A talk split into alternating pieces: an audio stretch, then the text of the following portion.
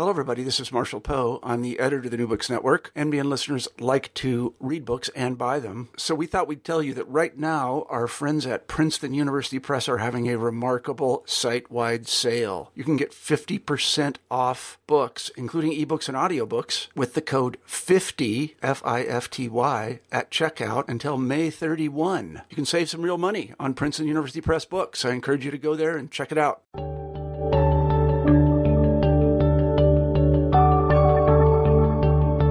Hello, everybody, and welcome back to New Books in History. I'm Marshall Poe, the host, and each week we scour the internet looking for interesting books and we interview the authors of those books. And this week, I'm very pleased to say we have Filip Slaveski on the show, and we'll be talking about his terrific book, The Soviet Occupation of Germany Hunger, Mass Violence, and the Struggle for Peace, 1945 to 1947. As I told Philip in the pre interview, I thought that I knew a lot about this topic. I had read uh, the classic work in, in the uh, in in the field a long time ago, and um, but it turns out I didn't really know as much as I thought. Filip has done a lot of really terrific uh, um, work in the. I almost said Soviet in the Russian archives, and Garf in particularly. Garf is a big Russian archive, state Russian archive, and has uncovered some truly eye-opening things. I, I'm, I'm amazed by this, and these are things that you never ever would have seen under the Soviets. They would never have allowed this sort of stuff out about the occupation. But the current Russian regime, I guess, has a much more liberal attitude toward the uh, archival materials that they give excellent historians like Filip, and Filip has used them to great effect in this book. So, first of all, thank you for writing the book, Filip, and welcome to the show. Thank you, Marshall. Absolutely. Uh, could you begin by telling us a little bit about yourself? Well, where do I begin? There's the book, which began as a PhD project in a general sense and developed uh, into something that was quite different. Uh, I began with an interest in the Soviet occupation of Eastern Europe and Central Europe after the Second World War, and that became an interest really into the development of post-war Stalinism and the development of the post-war world. And, and although this book is very much focused in Soviet-occupied Germany, it is as much a story about the difficult transition from war to peace that faced Eastern and Western Europe after the Second World War, and concerned with that question which has arisen, a long overdue question which has arisen in the past decade or so, of why it took so long for Europe to emerge from the shadow of the Second World War. Um, and that's really bringing me on to my recent, uh, current research. Sorry, mm-hmm. that's uh, no problem which is, yeah. So I mean, that's that's who I am. That's what I do. Mm-hmm. Um, I I wrote this while I was at, uh, largely while I was at the University of Melbourne, under the um, my former advisor Steve Wheatcroft. Uh, now I'm working at Deakin University as a research fellow and I'm just back from Moscow mm. in the archives again, looking at uh, the problem of post-war violence, not in Germany but in the Soviet Union, mm. and not unsurprisingly, many of the problems that we see in Soviet occupation forces uh, in post-war Germany are quite similar to those that we see in domestic security and military forces within Soviet borders.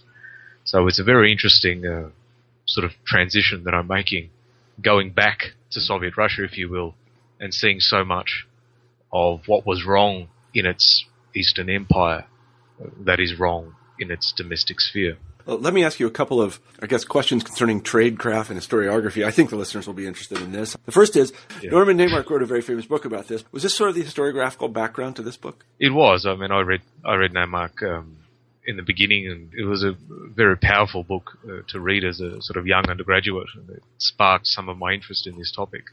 Um, the interesting thing about uh, the Naimark's work was that I think when I got to the archives, uh, I noticed a complexity uh, in the sources on some questions that wasn't uh, evident uh, in some of his dealings with it, particularly with regard to the continuation of troop violence uh, in post-war Germany by Soviet occupation forces.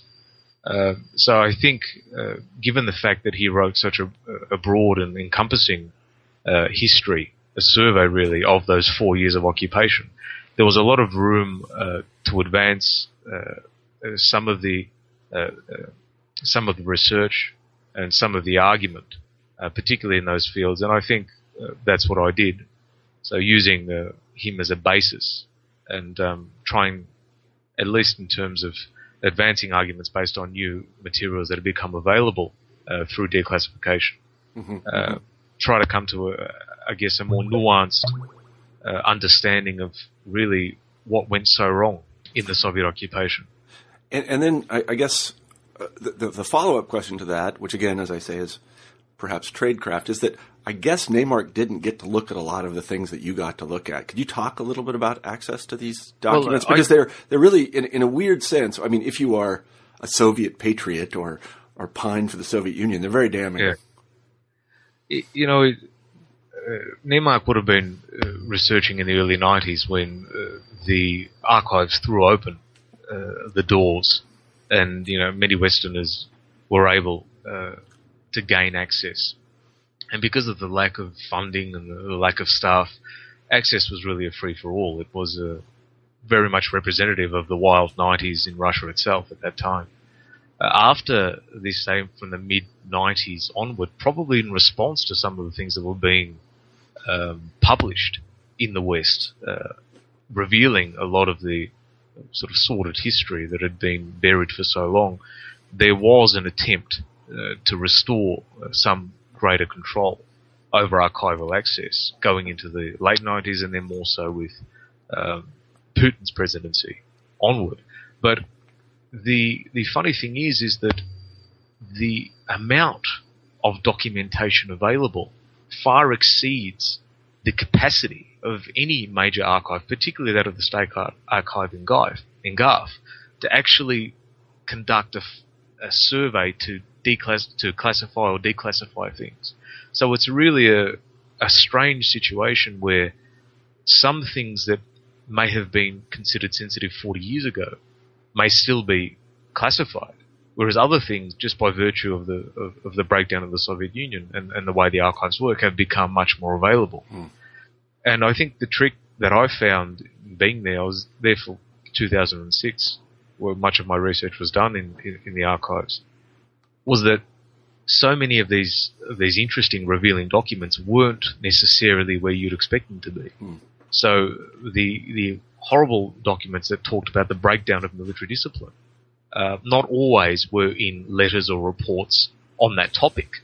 In fact, in many ways, they were in many instances they were buried uh, under other headings and in other areas where you wouldn't expect them. I mean, there were there were documents about uh, the poor financial state of some uh, areas in the occupation machinery, and then there was a huge explanation in this very fiscal document as to why that was the case. And lo and behold, the reason why was because of the continual um, uh, outbreaks of violence against civilians, which was harming the local economy and making it impossible to re-establish basic and essential services in the area. Mm. So there's the tricks you learn on the way, I guess, when you spend enough time in these archives that ameliorate some of the problems that uh, arose in the mid to late 90s with the reclassification of materials. Mm-hmm. Um, I I do sort of agree with you that some of this um, some of this material is damning uh, with respect to the very patriotic uh, view of Soviet military history. I think some of it's damning, indeed. It, some of it is quite the opposite. I think it raises new and complex questions about uh, war memory and, and trauma, and and most of all, I think actually, perhaps it allows us to conclude what, what I've done is that it, the Red Army wasn't just this, this red mist that, that rolled, that, that steamrolled over, over Europe and, and brought it to its knees and raped and killed everything in its sight, as some of the uh, uh, publications in the late 90s and early 2000s uh, seem to be saying. That in fact, within this this this this broad red mist, there were many different mm-hmm. uh, many different uh, organizations. There were many different people with different ideas about occupation, uh, people with different concepts of duty, uh, and they all, well, it all came to a head um, near the end of the war in the final months, and what we got uh, after the supposed end in May 1945 was the emergence of a new conflict um, in Germany among millions of uh, occupation forces who each had their own idea of what occupied Germany should look like and how occupied uh, all occupation organs and occupation soldiers should behave toward each other and toward the occupied population. Mm-hmm. Yeah. Mm-hmm. So, let me ask you this. I'm glad you mentioned that, what their attitudes were. What kind of planning had the Soviets done concerning the occupation of Germany? Not, much. what did they want to do? Much. I mean, what did they what did they want to do? They knew they were going, and so what? What did they say? Okay, here's what we're going to do. um, there were there were two overriding concerns. Um, one uh, was to stop uh, Germany's capacity to wage war in the way that it had uh, against the Soviet Union, and that meant massive demilitarization. And the related concern was to compensate um, for the incredible losses uh, in the Soviet Union due to the German invasion and occupation, partly by dismantling German factories and repatriating them back, or, or sorry, and, and, sending them to the Soviet Union uh, to be reconstructed. Uh, these security industrial concerns were two sides of the same coin, and that was really all that that was concrete in the Soviet approach to post-war Germany. Apart from that, politically and socially, it was incredibly opportunistic. It was flexible. There were different groups within the Soviet occupation machinery that had different ideas of what they wanted to achieve, and that was reflected also in Moscow. Um, so I don't think it's uh, accurate to speak of a say a Soviet post-war plan or policy that's quite uh, well thought out and, and it's implemented. Mm-hmm. In fact, in many cases, what we see is a huge division between what Moscow wants and what's achieved on the ground, uh, particularly between, uh, perhaps if we were to reduce it to the major um, protagonists in this story of, of Stalin and Zhukov, uh, who have very different ideas of what post-war Germany should look like. At one point in the book, you say, and I don't know whether you're speaking of Stalin or somebody in the Soviet administration, that the plan, I, I don't know if that's the right word, was to uh, enter Germany, disarm Germany, take as much stuff as they thought was necessary back to the Soviet Union, and then leave pretty quickly after installing a friendly government. Yeah. I, so, so they I, didn't think they were going to be there for a long time. No, I, I don't think so. And uh, in at the beginning of 1945, I think this was a general uh, understanding among both uh, American and, and, Soviet policymakers that the what post-war Germany would look like wasn't particularly evident. I mean, it was quite vague, but there was a, a general understanding that Germany needed to be hit hard. It needed to be uh, put into a situation where it would be unable to wage the sort of war that it had. Remember, it had you know, invaded Russia twice in 20 years through Poland. And there was a general agreement on this. I mean, the, the, the correspondence between Soviet and US diplomats is available in the archive.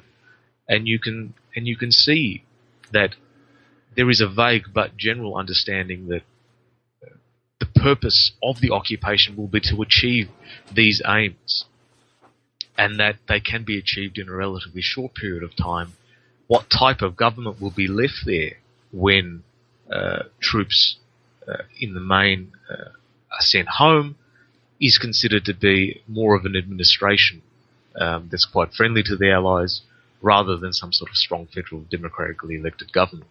Mm-hmm. So, I mean, these are the the general strains of, of thinking I think that are shared. Um, this is one of the themes in my book that if you put yourself in the position of Soviet policymakers who are talking to the Americans, um, probably until and even after the, the Potsdam conference, it's quite reasonable to assume that, that they're on the same page. And it's quite reasonable to assume that that what the Soviets were doing in Germany, i.e., removing every piece of industry, every cow, pig, everything else they could lay their hands on um, wasn't necessarily beyond the pale of American imagination for what should be happening. Mm-hmm. It becomes a huge, it becomes an issue later on Um, once there's talk of uh, economic integration, once there's once there's talk of establishing a, a, broad economic plan to encompass all the zones, and there's much to be said for the argument that while the Soviets should have known that it would have become a problem, uh, but but nonetheless, I think that if you do put yourself, as we are supposed to as historians, uh, in the shoes of our historical subjects, then there's much to be said uh, for a massive misunderstanding uh, in policy approaches as the major, as one of the major reasons why we see a breakdown in Soviet Allied cooperation over Germany. Mm-hmm, mm-hmm. So then, to generalize, and generalization is dangerous, of course. The um, uh, political authorities, and especially Stalin, of course, thought they were going to go in, they were going to remove all this industrial equipment, they were going to demilitarize Germany, they were going to install a friendly government, they were going to leave. Now let's turn to the army itself, and especially the soldiers. One thing you do a good job of in the book is painting a kind of psychological picture of Soviet soldiers who entered Germany and how they had been prepared for the occupation, what they expected to do. Could you talk a little bit about that? Well, I don't think it's possible to write a history of the Soviet occupation of post-war Germany without beginning with the uh, German occupation of the Soviet Union. Um, and although I don't produce a, a, vast survey of that occupation, which many other historians have done quite well, I think it's important to outline that the fundamental experience of uh, Soviet troops who were crossing uh, the western parts of the Soviet Union on their way to Germany was that they were crossing, well, in Stalin's words, over the over the corpses of their loved ones, um, going through uh, town after town that had been destroyed uh, by the Wehrmacht's uh, scorched earth policy, going through area after area that was nothing but uh, well that, that had been razed to the ground, where populations were sparse, where the able-bodied population had been uh, removed, sent to Germany as slave labor, uh, where the corpses were left either in, in, in, mass graves, hastily buried, or as a warning hanging off uh, if there were lampposts off the lamppost, if not. These experiences uh, exacerbated the existing uh, hatreds, the existing fears and traumas that had been suffered at the front, that had been suffered in the rear, and prepared, I think, uh, a certain uh, uh prepared or made made normal uh, a type of behaviour uh, that we would see in post-war Germany. I mean, the issue of rape, for instance, what's often forgotten in discussions of the mass rape of uh, of women in Central Europe by uh, Soviet soldiers is that the parameters of soldier relations to women had been set early in the war, uh, in the German occupation of the Soviet Union. Uh, the parameters really of this war of annihilation were set in this area, particularly by the German invaders, also by the Soviets in response. And it was by no means, I think, surprising that when Soviet troops reached uh, the lair of the fascist beast in their speak, uh, that this uh, explosion was to occur.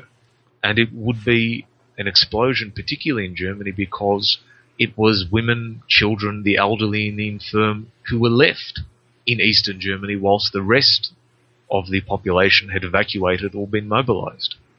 Uh, so it, that coming together of the experience of, of, troops and the geographical reality, demographic reality rather, of Eastern Germany at the beginning of 1945, protected by a very flimsy German Ninth Army, was was really the, the, the factors that came together to help to explain why, at least in the latter stages of the war, there was such an explosion of mass violence, and why that explosion was essentially sexual.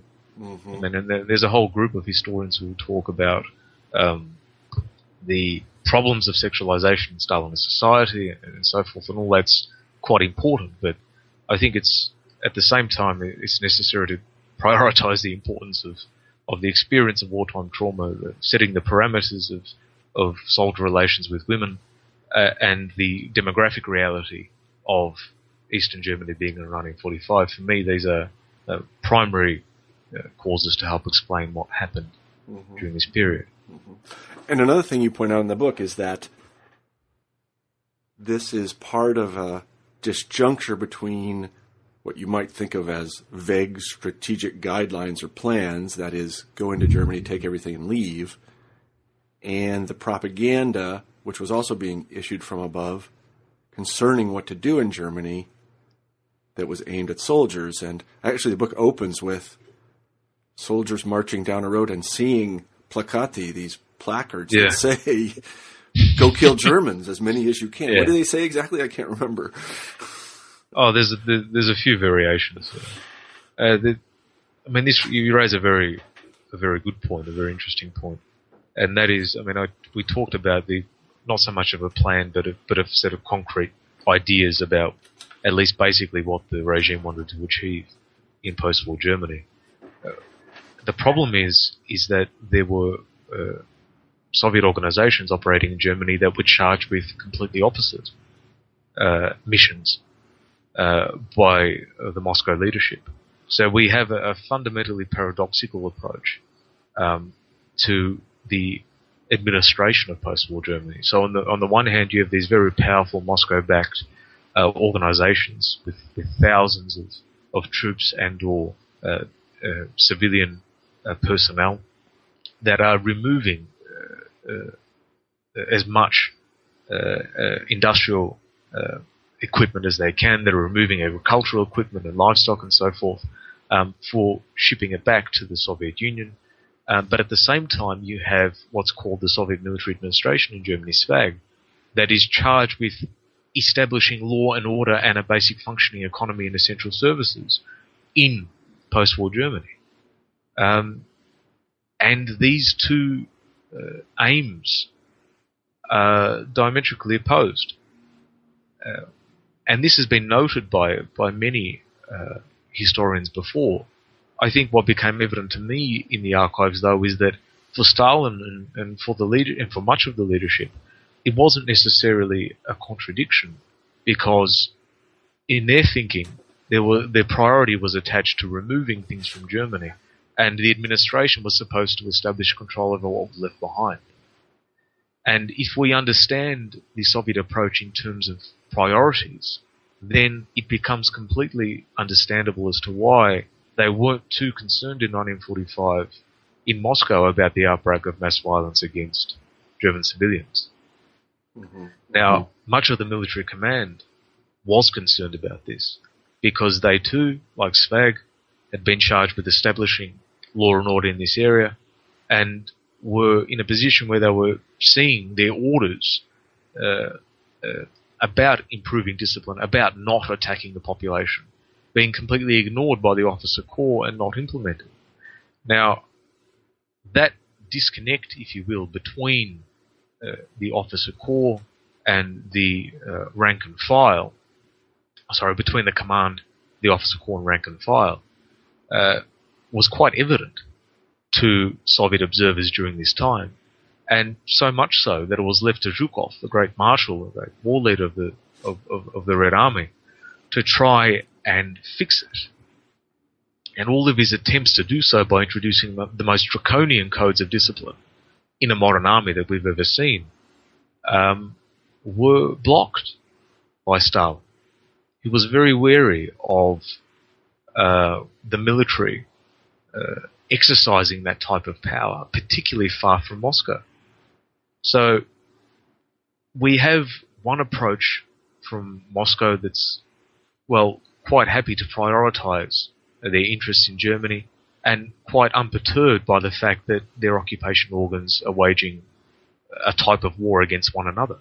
In fact, one might go so far as to say that Stalin preferred the situation where you had the security forces and the military at each other's uh, at each other's throats, where you had troops from the Red Army fighting against troops from the Soviet military administration, then fighting against troops from the security forces.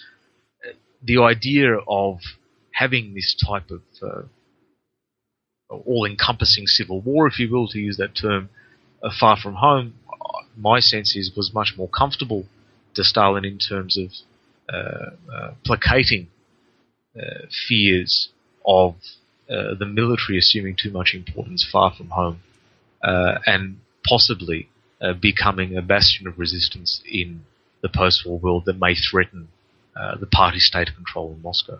Mm-hmm. And remember, there are 12, almost 12 million men under arms, many of whom are experiencing the bounties of of bourgeois civilization in, in Central and Western Europe too, and that's under the control of Zhukov and the rest of the military, or nominally under the control of, the military hierarchy. So there are many concerns about domestic politics, uh, of which uh, Germany is, is, is, is in many ways some, only a part. And uh, that's sometimes forgotten, I think, in, in approaches to, uh, to this topic. That for, I think, for much of the Moscow leadership, uh, uh, Germany was certainly important. It was very important, but it was part of a broader set of concerns um, in post-war politics and post-war development. Mm-hmm. Mm-hmm. One of the things that you point out in the book as well that I found very interesting because it relates to another topic is the fact that, and I think this is forgotten too, as the Soviet forces entered uh, Western Poland and then entered Germany itself, they liberated a lot of Soviet POWs and basically slave laborers, and that these people were sort of just released upon the German population, and they were often housed because the Soviets didn't have housing where they yeah. had where they had stayed under the Germans. Could you talk a little bit about those people and the effort to control them, and how many there were, and that kind of thing? It's it's it's fascinating to me how quickly uh, the image of liberated POWs and slave laborers turns from uh, sort of being objects uh, uh, for compassion to being objects of of a woe and antagonism um, by not only the, the, the, Soviets but by all allied uh, allied governments. Um, the I, I, I struggle to see a different way in which this could have played out actually because what you had was uh, millions of people who had suffered the brunt of uh, really, I mean, German slavery in most cases for so long, being unleashed upon a population because not only was there not enough housing, but there wasn't enough of a structure of occupation governance that could have uh, supervised these people or provided them with enough food, shelter, and so forth. So once they were liberated, there wasn't really much that could be done with them, um, apart from organizing their repatriation back to the Soviet Union or organizing their uh, entrance into the army if they were considered to be uh, sufficiently able and trustworthy in that sense. So it was always going to happen in one way or another, this outbreak. And I don't see a way in which they could have been controlled, if you will. Uh, many of the uh, of the of those who were liberated were Soviet nationality, as I said, um, came under the control of the the Soviets. Many came into the army and prove themselves to be quite uh, motivated fighters. Let's say that much. um, but there were a lot of Poles, remember, uh, and others who just wanted to walk home. Uh, that was that was their overriding concern. And if they could take a pig or a cow or uh, the former landlord's, uh, you know, divan on the way, then, then, then all the better. Uh, it was one of those strange things that the greatest competitor to, to Soviet reparation gangs that were taking everything they could were Polish civilians who'd been in camps for the past two or three years and were carting things on the way back home. Uh, pay, I guess, what they consider to be quite deserved.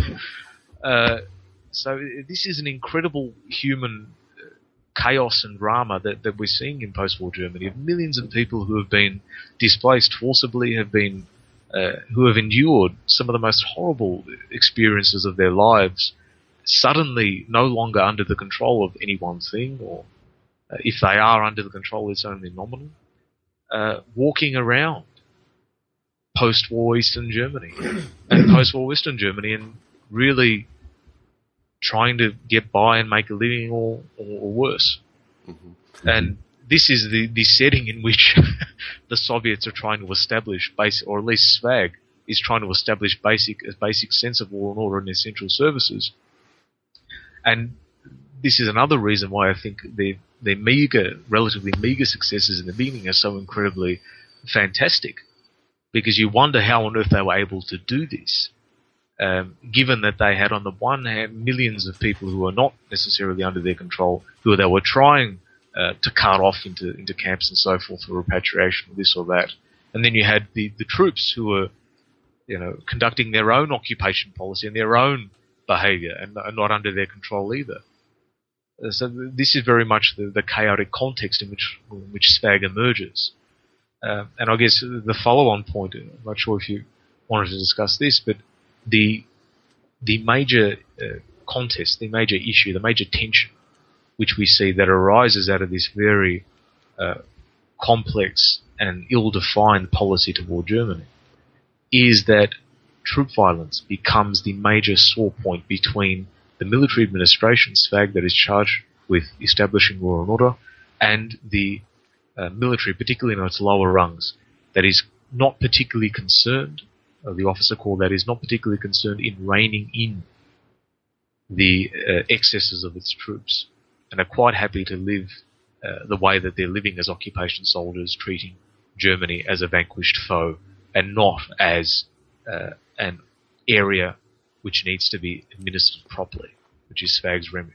Mm-hmm. So this is the, the major tension that emerges. It's exacerbated by Stalin's actions in stopping Zhukov from pursuing draconian measures to try and establish discipline and close that synapse between the army command and the officer corps.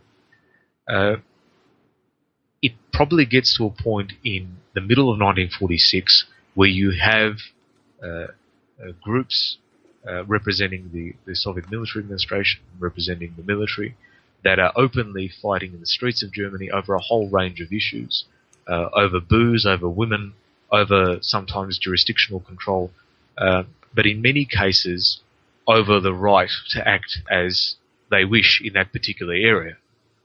Uh, so this is the fascinating aspect of uh, the some people will call the breakdown of Soviet authority. I'd call it the establishment of Soviet authority in a very strange way on the streets of Germany uh, throughout 1945 and 1946 and early 1947 that really had not appeared anywhere in the literature, but was glaringly evident in the mass of archival evidence that was available in Moscow, particularly.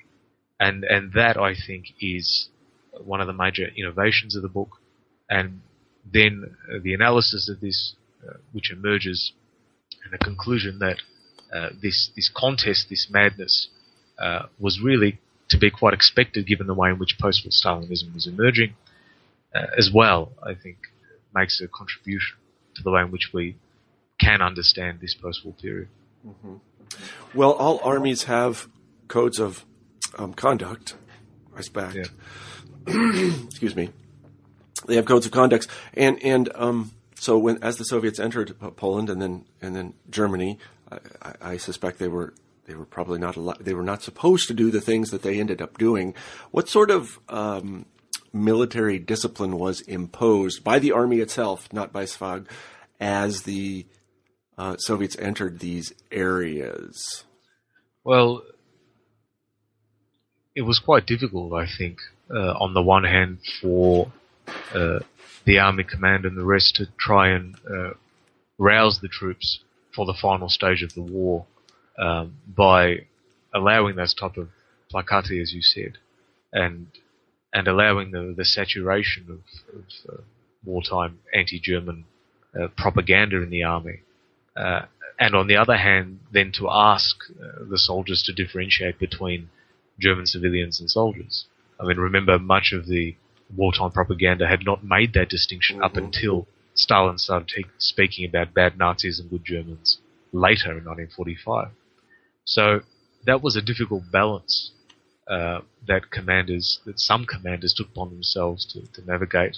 Um, uh, others didn't. Others couldn't have cared less uh, until it became apparent to them that the you know, burning of, of villages, that the, the, the mass attacks on civilians was making it, making it impossible to actually uh, implement their basic military tactics, um, and was causing greater losses and, and, greater breakdowns in discipline than they could handle.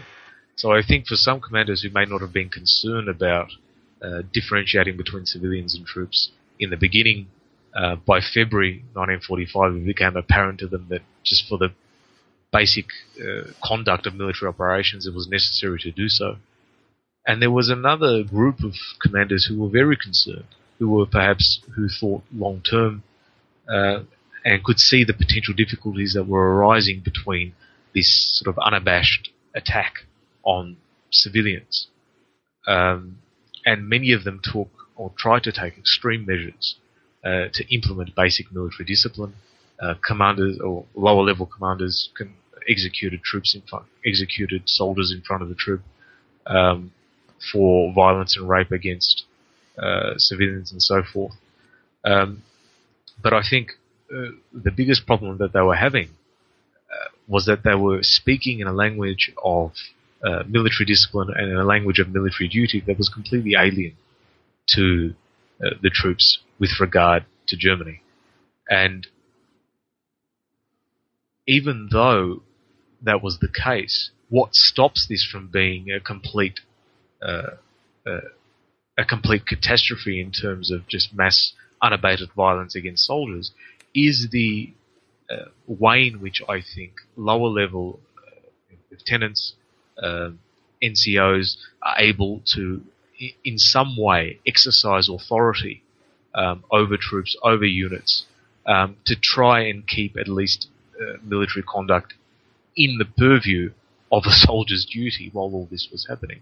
And remember, the German defences east of the uh, of the Vistula River uh, collapsed, and then west of the uh, of the river uh, as the as the uh, Soviets advanced, where the, where the, where the major forces were, they collapsed in a matter of, of days. This was the fastest advance that the Soviets had recorded in the entire war, and so whilst the rest of the army regrouped um, closer to Berlin, uh, there was a period of about, I think, two months where the Red Army consolidated its position on the western banks of the Vistula River and then going into Germany and started building its bridgeheads and so forth, preparing for the final attack in Berlin over the Oder River. And in that period, the population that was left in that uh, geographical area between the two major rivers bore the brunt of uh, the Soviet advance and bore the brunt of really four years of German occupation in the Soviet Union. And for all of those horrid, brutal things that were committed there, these poor people who had been left by the rest would evacuated them uh, suffered terribly. Mm-hmm. Mm-hmm. Now, you mentioned cases in which soldiers were actually executed. Do we have any statistics on the number of executions or no, people put in I, penal battalions or anything like that? Not, not that, not that I, not that I know of or that I've come across. There's a lot of anecdotal evidence. Um, there's a lot of discussion reports about these sorts of things. Um, but as for statistical tables and things like that, I, I don't imagine so, given the nature of, of the offence. Um, what I what I would say though is that we do have the records of uh, military tribunals that are attached to each army and the sentences that they give out in response, uh, sorry, that they give out to soldiers who are found guilty of committing violence against civilians. And we do have statistics for those, but they start really in June 1945. Mm-hmm. And really, I mean, the the amount of uh, prosecutions and sentences given out do not match the uh, scale of violence, but they are still quite significant. Um, particularly when you when you think about you know sentences of eight to twelve years given to troops with outstanding military records and numerous medals uh, who are found guilty of uh, robbing or raping women uh, in Germany uh, that are sent back to penal uh, colonies or to the Gulag system, if you will, in, in the Soviet Union. Now, it's not uh, extraordinary in the sense that it's it's a it's a long sentence. It's a relatively short sentence by modern standards. But when you think of the fact that that most of the people who are committing this by no means would have seen a a, a military tribunal, and that the people who really end up uh, uh, before the tri- tribunal and being sent back to the Soviet Union are those who would be caught in the act, um, or there would be overwhelming evidence against them from Soviet and not German sources. And that was a rare, I think, combination uh, that would uh, come together to account for a serious prosecution and mm-hmm. sentence such as the ones that I've talked about. In most cases, uh, that wouldn't be that wouldn't be the, the, case. I mean, there were a lot of accusations, there were a lot of um, investigations uh, into these things um, in response to German complaints, in response to the complaints from party officials and from civil officials uh, to the Soviets, and many of them are quite sure that this or that had happened. That you know, the step then to getting that dealt with by the military pro- uh, prosecutor's office that were perennially understaffed and overworked was in many cases a step too far. Mm-hmm. And you mentioned in the book that junior officers and NCOs would actually attempt to protect their soldiers from any sort of inquest, not only by turning a blind eye, but once an inquest started, they would kind of rally around and attempt to yeah. protect. A- absolutely. I mean, the, the, one of the major sources of tension between SVAG and the army were uh, SVAG investigations and complaint reports written to superior joint authorities. So, what the dispute over troop violence uh, for many uh, army commanders was a veiled attempt, a veiled criticism of the quality of their command, and that is how they interpreted SVAG's behaviour in this respect. And by doing so, I think uh, they put much less, uh, or they invested much less importance in the nature of the complaint itself, uh, that of their troops behaving wildly, uh, and invested much more in the necessity of protecting the unit and stopping any sort of um, evidence being uh, gathered against it uh, that could be sent to their superiors and, and cause serious problems. Because remember, superior authorities, even by the beginning of 1945, by by, 19, by perhaps February, are very concerned about clamping down the violence. Um, but as we said before, there's a disconnect between what they want and what the officer corps can actually deliver. Because it's the officer corps and it's the low level commanders that are on the ground with their troops that are trying to balance, in, in some cases, um, uh, the two imperatives of allowing their troops to behave like the victors that they are, and at the same time trying to maintain a sense of unit discipline, at least for the sake of keeping the unit together. It's a very difficult balance to keep when there's no war to fight. And in many cases, the command staff don't really appreciate the difficulty that the lower level officers are facing. So these are all the sort of uh, complex things that are happening at this time, and that issue between SVAG commandants and army officers who are often uh, located in the same geographical area and uh, interacting with each other. That issue of uh, violent troops and what to do with them becomes the major sticking point between them. And that's what accounts, among other things, for the souring of relations and for the, well, the development of violence between these two groups. Mm-hmm. And, you know, mm-hmm. and they actually fight. Oh, they fight, and, and I mean, in many cases, uh, the fighting isn't necessarily a direct result of of this issue. It isn't a direct result of the SVAG commandant making a complaint and sending prosecutors to investigate this or that soldier or this or that officer for, for rapes or for whatever. In many cases, the two groups come together in a, in a common public space, perhaps at a theatre, at a bar, and there's tension, there's drinking, and just like many other um, occupation armies, there's, there's there's trouble. But what the the uh, thing to remember is is that whilst not all of the violence, or even much of the violence, is necessarily uh, caused by uh, this tension between them, or, or, at least articulated as the cause. The fact is, is that afterwards, when there's investigations as to who's responsible for the violence, or if there's any attempt at a joint approach to uh, uh, stopping or reducing the violence, it's exactly that tension that jurisdictional tension between the two groups that makes that impossible to pursue. And thus we have, I think, the major cause for the continuation of mass violence against uh, civilians and among occupation forces. It's the fact that it's a jurisdi- jurisdi- jurisdictional tension, sorry, that makes it impossible for a joint approach between the military administration and the army toward ending uh, the chaos and ending the violence. Mm-hmm. And I think that's what's apparent in the sources that I came across that wasn't apparent in the literature. How were the SVAG officers and officials recruited? Who were they? Well, they began uh, as military officers that yeah. were recruited from the army. This is this is the, the fascinating thing is that it's it's born of the Red Army.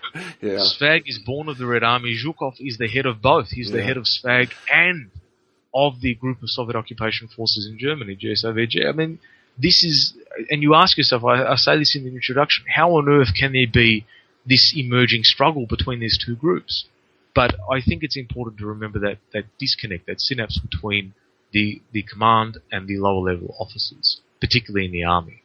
Um, so that while it made complete sense to the higher ups who straddled positions both in SVAG and GSOVG, that there should be a joint approach to dealing with the problem of military violence and there should be draconian disciplinary innovations. They weren't implemented on the ground. Mm-hmm. Now, mm-hmm. The, the, the, the, really interesting thing is that the types of people that SVAG um, uh, recruited, uh, it wasn't as if they had a recruitment process where they wanted to say, okay, we need a, a really good communist who, who speaks German, who understands the duty of us, of occupiers as protecting the occupied population. So it wasn't so much that. They didn't have the, the capacity to do that. I mean, there was a greater proportion of party membership in SVAG, but the real thing was that the situation that SVAG officers, commandants found themselves in was that they were given a duty, they were given a set of instructions, and the only way that they could implement those set of instructions was to come to grips, was to come to arms with the military forces that were located within their area.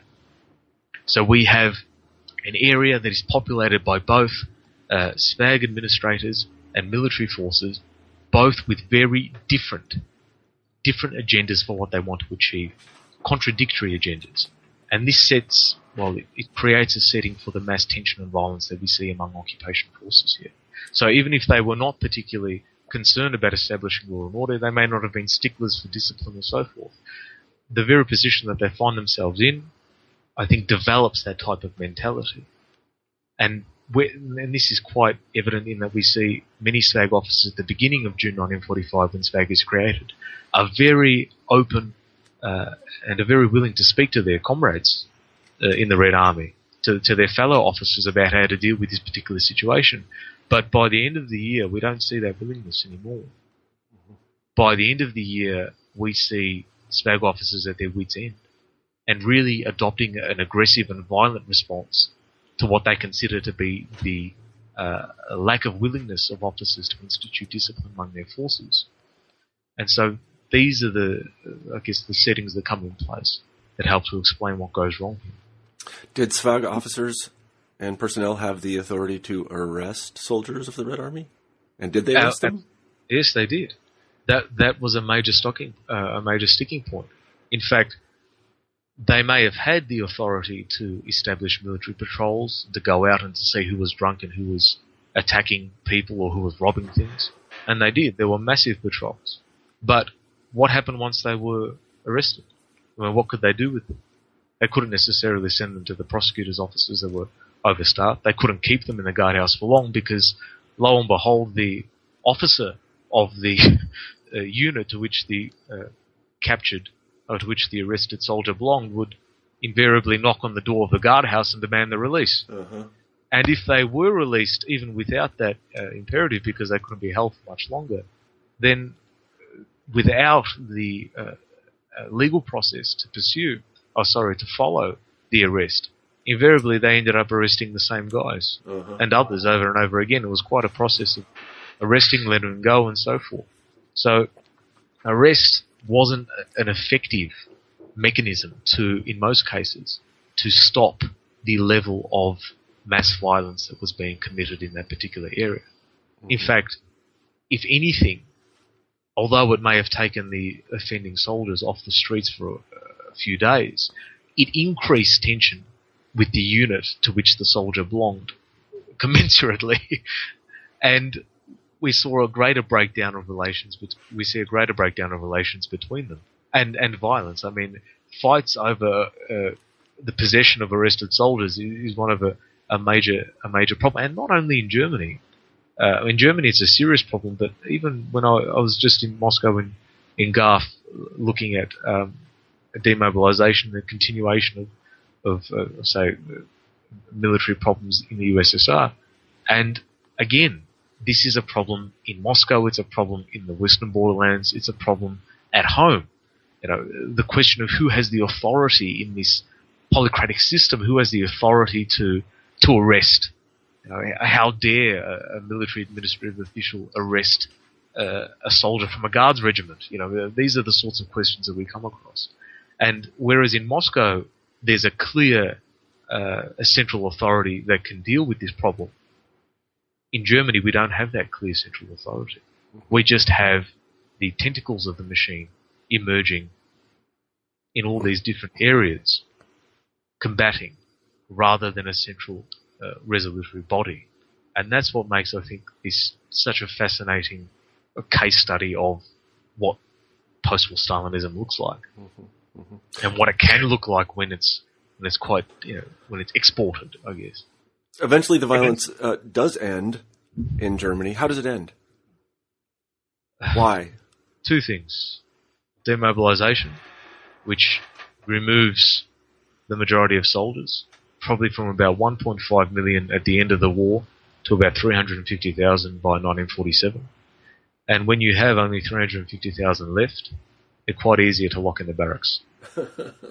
I mean that there were I mean there was such there, there were huge um, uh, campaigns by SVAG and the others to, to increase military discipline and so forth. Some of them were effective. We see somewhat of a of a of a decrease in in um, violence going into late 1946. But really, it's those two things that stop the violence, and it's also the fact that occupation policy changes. Um, from late 1946 going to 1947, the smash and grab policy of getting everything out of Germany, not concerning, not concerned about the future and so forth, um, that changes because the difficulties with the Allies bring home to the Moscow leadership that their anticipated unification, particularly economic unification, will not go ahead, that the short-term occupation is becoming less and less viable, and that really they're going to be in Germany for a long time, which I don't think is what was wanted mm-hmm. Uh, in much of the Moscow leadership before the end of the war. They're going to be in Germany for a long time. The problem with that is, is that the consequence of their of their actions will now materialize. Uh, they may have materialized before, but the Soviets wouldn't have been there to suffer them. Now they have an industrial wasteland on their hands. So instead of that being a guarantor of German neutrality in the future, now it becomes a burden because they're long-term occupiers and they need to rebuild what they've destroyed. Instead of political concerns, i.e., uh, gaining some sort of popular electoral mandate for the uh, Socialist Unity Party, the Moscow Back Party, at this stage. Uh, whilst that was uh, happening in terms of political maneuvering and Machiavellian politics, the terms of creating a mass popular party uh, now becomes a huge issue uh, because uh, the majority of the occupied population despise the Soviet occupiers and what they consider to be uh, their puppet party in the Socialist Unity Party, and and these two major issues, that of the politics and economics, are the major bad inheritances, if you will, of SVAG as they assume power in the zone, in the Soviet occupation zone, primarily in late 1946 and early 1947. So it's it's a question of uh, demobilization, uh, uh, returning the soldiers to the barracks and not allowing them to take leave without strict authorization, uh, cutting off fraternal relations between soldiers and uh, occupied population, and the broader shift in Soviet policy that made the types of violence that we saw in 1945, 1944, 1946 unimaginable in this new policy setting. Mm-hmm, mm-hmm. So I think these are the major things that um, that change in late 1946 and early 1947 that uh, end the violence of let's say drastically reduce the violence because there's still outbreaks of violence afterwards. Mm-hmm. But generally, what we see is an occupied territory turning into something else. I think from 1946, 47 onward, and that transition is central to explaining the emergence of the GDR. Mm-hmm. Oh, the, I think you well described the difficulty with which SVAG, that is the Soviet occupation or the um, Soviet occupation administration, had to operate in in the German context, especially vis-a-vis the army. But nonetheless, in the book, uh, I noted a kind of note of admiration for SVAG. I mean, at several points you say they did a remarkable job given their resources. Can you talk yeah. just a little bit about they're kind of the hero of the book in a weird sort of way. if this book has a hero, that they really did yeah. try to do something good, and they actually has achieved quite a bit, like feeding Germany. Um, can you talk a little bit about some of their achievements? Yeah, I, I, I try to remind my readers uh, to remember what was at stake in 1945. Uh, what was at stake? The Germans had, had, had, waged a war of annihilation against the Soviet Union. Uh, which resulted uh, in mass devastation and death that we all know about. But in Soviet minds, uh, with uh, the advance of, of, of, the Red Army in 1945, the, the, central question occupying many of them was would uh, they return the favour? Would they l- launch this war of extermination on German territory, or would they not? in a sense, would they allow the Germans to live life which the Germans had denied them? I mean, th- this is the seriousness of the situation that's sometimes forgotten when we speak of this period. And what we see are, are mass violence, we see mass rape, we see horrid things, but we don't see the extermination of large sections of population. We don't see uh, the continuation of the war that had been fought on the Eastern Front uh, until then. And that's a significant departure. And whilst uh, many uh, people may have had no sympathy or empathy with, with, Germans did, what's fascinating to me is the way in which many SVAG officers uh, understood their duty of establishing a, a, a, an occupation territory based on law and order and based on providing essential services and survival to the German population. The way in which they made that transition um, from uh, the horrors of their occupation, from being occupied to becoming occupiers, was fascinating to me. And a chapter in the book, chapter 5, talks about some of the difficulties that these officers had morally in trying to make that transition and the, and the arguments they had with other Soviet soldiers who'd lost everything. You know, who, Soviet soldiers who'd said to them, how can you speak to me about protecting Germans when they've killed everyone in my family. I mean, these are the, the debates and the issues and the moral quandaries that these people face. And I think that for such people who could not forget but emerge from that incredible trauma which they'd suffered to become the type of occupiers that they wanted to be and that Zhukov demanded of them, I think that's an incredible feat. And part of a broader sense of humanity and intelligence among these officers who understood that they would not replicate the types of occupation behavior that they had suffered, but they would, in some ways, uh, well, elevate uh, uh, their behavior uh, to a higher level.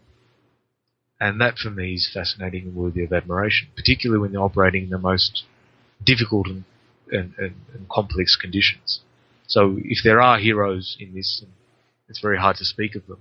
It's some of those officers who are able to, to do this and, and essentially ensure the survival of uh, a German population uh, that, for all intents and purposes, uh, in many cases should have uh, suffered much greater levels of, of starvation and so forth than was available given the horrid food situation at the time. Yeah, I wanted to actually, I, I wanted to talk just about that because one of the things I understood in the book for the first time is while the SVAG officers, although they were exporting grain and things, while, while they were trying to, I, I, don't know if protect is the right word, but manage the German population and feed it, people were starving to death in the Soviet Union. absolutely. I mean, this is this is a strange situation that we find. The Germans never would have allowed any such thing. No, I mean, the- no. no, I mean the, the occupation aims of, or some, not even the, I mean the Nazi leadership, but also the Wehrmacht was quite clear, and they're documented now of, of, of, of starving to death what they considered excess population in the Soviet Union. I mean, we're talking about tens of millions who they had no place in in in the expanded German German Empire, and and that was implemented to some extent in the Soviet Union. Yeah, I mean, So- so, so I just have to emphasize. So the Soviets, the SVAG officers, the Soviets were feeding the Germans while their own population was starving. Well, uh, we have. Do I uh, have that right? Well, the when you say their own population was starving, there, there, there was huge problems in, in the post-war Soviet Union in, in feeding people. In fact, ration levels in Germany, in, in some cases, were better than in some places in the Soviet Union. Um, the starvation that we see is in the end of 1946 and going into 1947, uh, with the mass famine in the western parts of the Soviet Union, and and there we see a continuation of, of SVAG feeding and fighting for higher ration levels uh, in Germany, whilst we have millions uh, dying in the Soviet Union, and this uh, tore at the, the moral fiber of someone as uh, someone of the nature of, of Serov, uh, who was uh, General Serov, the head of the NKVD in Germany, who found it completely unbelievable that SVAG should be talking about maintaining uh, or increasing German ration levels, uh, whilst uh, there was severe drought in, in Moldova and Ukraine and so forth. So yes, absolutely. But I mean, I, I think uh, my major point is is what happens perhaps earlier in 1945, where SVAG and the army have to fight for food resources. So SVAG has to fight the army um, for access to grain so it can feed the population, and the army's fighting for access so it can feed its troops. And this is a fascinating battle uh, in the in the ways in which the, the different officers employ all sorts of techniques to, to, to fight the other. Um, but it's it's quite an example of the of what I talked about before of of SVAG officers uh, assuming or sort of assuming the mantle of of their work uh, morally uh, and so forth, uh, considering that the health of their population was somehow reflective of the quality of their command, and and that and that's quite um, that's quite evident uh, there as well. Just one final question about the book, and then we'll go on to your uh, the work that you're doing now. Ha, I, I noticed in the book, in the footnotes, I like footnotes, that there's actually been a lot of work done on SVAG uh, in by, by Soviet historians. How is SVAG remembered today among people who remember things like this? So in in Russia. I, I don't think many people um, know too much about yeah, maybe we're a little too inside Uh. baseball here, but I don't know. Well, you know, I'm going to give you an example. Uh, the, the, I, this was 20 years ago now, but there was a book about Eisenhower and the American occupation forces in Germany, and basically it said that Eisenhower let the American occupation forces do some really bad things, including killing Soviet or German POWs and raping a lot of women, pillaging and burning. And so the American occupation forces in Germany are not so well thought of, at least among people who read books. Uh, at least they, I don't know, not well thought of, but they, you, you see what I mean. I mean, there was a, there was a, there was a little kerfluffle about this. Yeah, I mean, this is always difficult um, when talking about my, my research in Russia because, I mean, we use the term occupation to say the Soviet occupation of Germany. And, and, I- and I use that because that's, that's what the historical actors themselves used. That's what SVAG used. That's what uh, the Soviets used at the time. But it's, it's a pejorative uh, word in, in Russian uh, because uh, occupier, of course, uh, means German occupiers and that type of uh, moral equivalency that's indicated by the word is quite offensive. Uh, so it's always a question of, of trying to explain that that's not that's So- not what's So they always refer to these people as liberators. well, liberators and us from and, Italy. Yeah. uh, yes, and and those who know more would refer to them as administrators. Uh-huh. Uh, so it's it, it quickly falls into that, that huge problem of, of wartime memory and of wartime myth um, that that that's an issue in in Russia, and it's quite an uncomfortable one, and you can understand why, um, given the complexities involved in all of this and the fact that uh, the memory of the war has served as a unifying force, uh, probably since the 60s uh, in terms of the government's deployment of it, and particularly now uh, in the Putin regime, uh, sort of introducing newer generations to the yeah. to, the importance of the war. So it's, I mean, you're, you, it's a minefield in, in that sense. Mm-hmm. Um, and needless to say, you get very different responses from uh, well, intelligent, educated Russians and all, on this sort of on this sort of issue when you talk about uh, your work as a study of the Soviet occupation of Germany. Mm-hmm. Well, it's a hard thing to talk about. You know, I mean, sitting right in front of me is a book by Richard Overy called The Bombers and the Bombed, which basically says that yeah. the Allied bombing campaign did nothing. Well, it didn't do nothing, but what its, oh. it, its primary uh, result was uh, that, that, we killed a lot of German civilians and destroyed a lot of German cities. Uh, I mean, he says a lot of other things as well, but it's a hard thing to talk about and to, to, to come to terms with what, what, what the Allies, the Western Allies, did vis-a-vis that. And I assume it's the same sort of thing with the Soviet yeah. liberation or occupation of Germany. I, I, yeah, and I think it's important to explore the the complexities in this. I think what bothered me um, in, in the late '90s and early 2000s was that was the I think amount of, of of even academic literature that, that tended to to see the Red Army almost a uniformly uh, negative light, almost a uniformly um, barbaric light, if you will. And it, it, bothered me because it seemed as if what I was reading gave a much more complex picture. And I think uh, one of the things that I hope uh, that the, the, that the book does is at least demonstrate that uh, it's quite a precarious practice to try and find heroes and villains yeah. so quickly, and, you know, uh, and, and in such uh, simplicity in, in this period of the war and afterwards. Um, and I hope that that at least the book has raised some questions in that respect. Yeah, I think that it has, and it's a terrific book. And I want to thank you again for writing. It. It's a really wonderful read, and I hope people go out and buy it. Today, we've been talking with Filip Slaveski about his book, The Soviet Occupation of Germany, Hunger, Mass Violence, and the Struggle for Peace, 1945 to 1947, from Cambridge University Press. Filip, let me ask you our traditional final question on new books in history, and that is what is your current project? What are you working on now? Well, I'll give you a title. Uh, I bet it changes. To, stop, to, to, stop me from having to explain it in, in, too much detail. Okay. Uh, the um, the chaotic and violent transition from war to peace in the Soviet Union. Yeah, your editor is never is never going to let you use that. No, never. 1945 to 1955, or yeah. wherever wherever it takes me. I just right. Yeah, I spent a month yeah. in a uh, uh, just now in uh, in GARF. Uh-huh. Uh, it's been, it was 30, 30 odd plus degrees for the weeks that I was there, and oh goodness, I wondered why I was the only one in this in this little cube of an a little cube of a archive room, reading about all of this stuff, and I realised people who who work there quite often know better than to go mm-hmm. yeah. at the end of May and going into June.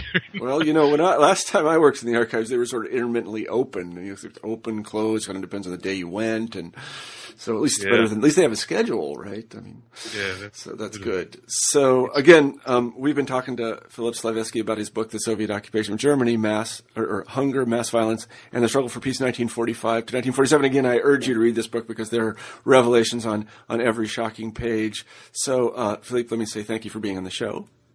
My pleasure, Marsh. Absolutely. And let me say to everybody who listens to this podcast, thank you very much for listening to us, and we will talk to you next week.